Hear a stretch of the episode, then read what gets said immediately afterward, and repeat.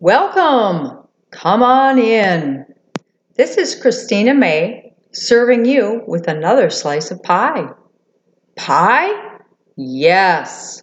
A slice of pie is a sound bite to whet your appetite with something positive, inspirational, encouraging, and sometimes entertaining.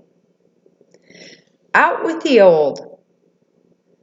November is often associated with a spirit of thankfulness. Generosity surfaces and a sense of rebirth is harvested.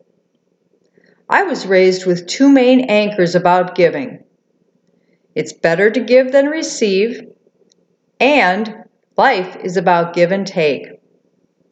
Foundationally, that virtue of generosity is vital. I took it to an extreme and neglected the receiving side of that give and take. Rather than waste our five minute slice of pie talking about my codependency and self worth recovery, I'll offer two tweaks I've made in my thoughts and words. Number one, give and take. To me, take sounds like greed and selfishness. This gut check came after a friend said, Christina, if you were half as eager to accept as you are to give, I'd see a healthier side of you. Yeeks. She said it in love, and now I appreciate her honesty. So, I replaced the word take with receive. I've begun to say to myself, I will give and receive rather than give and take. It's still very foreign to me, yet I'm created to be worthy to accept what people, God, and creation give. I can receive without shrinking or apologizing. Apology leads me to my second word replacement. Number two, Thanks for your patience. This updated phrase came in a comical sort of way. A close friend is quick witted and she's a fabulous Italian cook. She has these snappy comebacks delivered with her twinkle in the eye, and she's whimsical but not flippant. Well, whenever we're out and a restaurant worker or a medical office employee calls her forward they often say, I'm sorry for your wait. She smiles and winks and says, You don't need to apologize for my weight. I've always been chubby. And I laugh every time. And this most recent experience with her led me to replace sorry for your wait with thank you for your patience.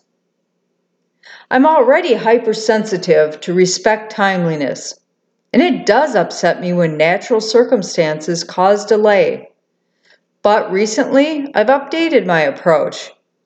When there is a delay, I say, Thank you for your patience. Even if the person was impatient, I speak it as if they had been patient. It's then up to them to receive my presumption that they were or will be gently kind next time they wait. Maybe not that moment, maybe not that day, but my determined optimist plants a proactive verbal seed. So, give and receive. Thank you for your patience. Accept, invite, offer. Friends, pour out your best. I believe you'll receive abundance, not only during this holiday season, all 365 days. I trust you'll train your eyes and heart to look for the best. And maybe you won't see the best at that minute, but offer your best. Thank everyone for something. And somehow, some way, the best will return. This is Christina May, finishing another slice of pie.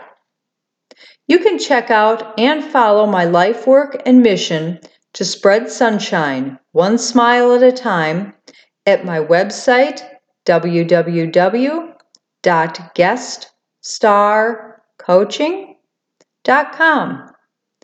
Remember, Be kind to yourself. Be gentle with all creation. We're all practicing this minute for the first and last time ever. This is Christina May with a slice of pie.